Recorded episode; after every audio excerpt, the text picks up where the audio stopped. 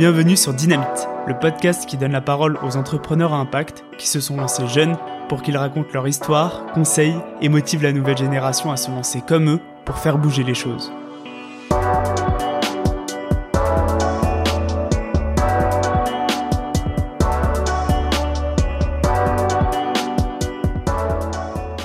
Les histoires inspirantes, c'est génial, mais j'avais aussi envie de vous donner tous les outils pour vous lancer. Avec les épisodes tips, je vulgarise en quelques minutes les étapes clés du lancement d'un projet impact et je vous donne quelques conseils. Allez, c'est parti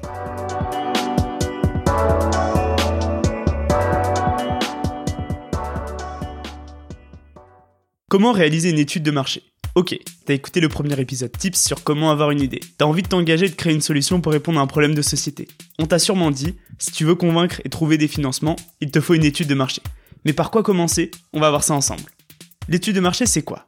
Une étude de marché, c'est littéralement une étude qui te permet de comprendre l'environnement dans lequel tu vas évoluer.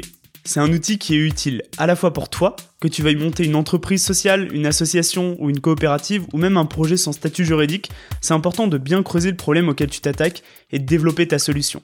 D'ailleurs, l'absence de besoin sur le marché est le principal motif d'échec pour les nouvelles entreprises. L'étude de marché, c'est donc une étape incontournable. C'est également utile pour réaliser ton business plan, afin de convaincre des financeurs et des partenaires de te suivre. Sur la méthode, c'est à la fois un mélange d'informations que tu récupères en faisant des recherches, en lisant des articles, des études, mais aussi en allant sur le terrain et en discutant avec les acteurs déjà en place. Sur la forme, c'est assez variable, mais le plus souvent, l'étude de marché, c'est un document de plusieurs dizaines de pages. Ce qui est intéressant, c'est d'en créer une synthèse d'une ou deux pages qui reprend les éléments clés de l'étude, car c'est surtout ça que liront tes potentiels financeurs ou partenaires. Enfin, tu retrouveras souvent les mêmes rubriques dans les études de marché, je vais donc te les présenter. 1. Analyse le secteur. Tu te souviens quand, lors du premier épisode Tips, je te disais deviens un expert de la cause que tu as choisie Eh bien, dans l'analyse du secteur, c'est vraiment cette idée de comprendre où tu mets les pieds. Pour ça, il faut d'abord que tu fasses des recherches et que tu trouves notamment des chiffres sur la taille du secteur, quel est son poids économique, est-ce qu'il est en croissance, quels sont les acteurs qu'il compose, les concurrents, les distributeurs, les influenceurs ou les bénéficiaires. Par exemple, si tu veux monter une association autour de l'inclusion numérique, ok, la précarité numérique touche combien de personnes? Est-ce que ce chiffre se réduit ou est en croissance? Quel est l'impact social et économique de cette exclusion? Quels sont les acteurs qui composent le secteur? Qui est davantage touché? Est-ce qu'il y a une augmentation du nombre d'appels à projets dans ce domaine? Tu vois, c'est vraiment ce type d'informations que tu dois aller récupérer. Certains acteurs comme la BPI ou l'INSEE proposent des ressources, mais tu peux aussi regarder dans des articles et des enquêtes publiées. Attention à bien vérifier la date et la source pour ne relever que des informations pertinentes. Souvent on n'aime pas trop voir des chiffres qui viennent de Wikipédia ou d'un blog inconnu. N'hésite pas à créer des schémas et des graphiques, c'est efficace pour illustrer de l'information. 2. Analyse l'environnement du projet. Regarde les facteurs qui peuvent avoir une influence positive ou négative. Pour ça, tu peux d'ailleurs utiliser un outil qui s'appelle Pestel et qui recense les facteurs politiques, économiques, sociaux, technologiques, écologiques et légaux, qui forment l'acronyme du coup Pestel. Comment bien utiliser cet outil? Fais une grille avec toutes ces catégories et note seulement les facteurs qui ont une influence concrète sur le marché. Il ne faut pas forcément chercher à compléter tout le tableau. Par exemple, est-ce qu'une loi contre le gaspillage alimentaire a été votée récemment? Est-ce qu'une nouvelle technologie a été créée autour du recyclage de batteries de vélo? Si c'est le cas, inscris-le dans ton tableau Pestel. Tu vois, l'idée c'est vraiment d'analyser les facteurs qui ont une influence positive ou négative sur le marché et qui du coup créent des opportunités ou des menaces.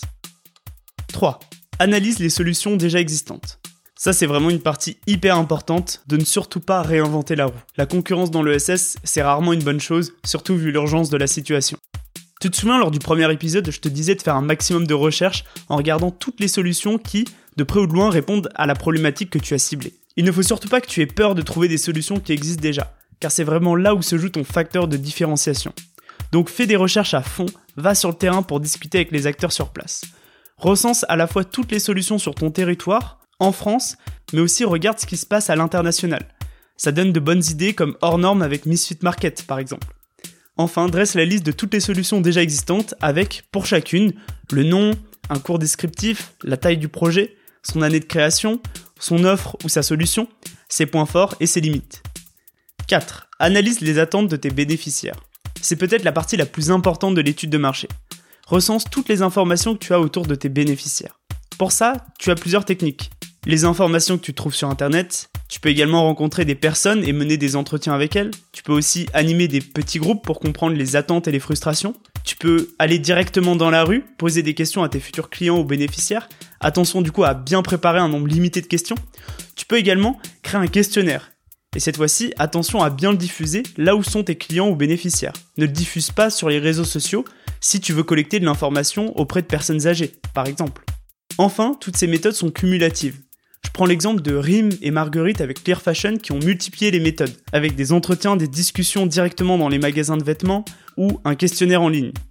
Et c'est vraiment le fait de croiser les informations qui t'aidera à bien comprendre les attentes. À la fin de ton étude de marché, tu peux utiliser la matrice SWOT. En tout cas, moi c'est comme ça que j'utiliserai. Où tu vas dresser les forces et limites de ta solution proposée et les opportunités et menaces que tu as identifiées sur le secteur. Pour ça, jette un coup d'œil à ton étude Pestel. Pour conclure, si je résume, l'étude de marché, c'est le document qui te permet de comprendre l'écosystème dans lequel tu veux créer ton projet. Ça te permet également d'affiner ta solution.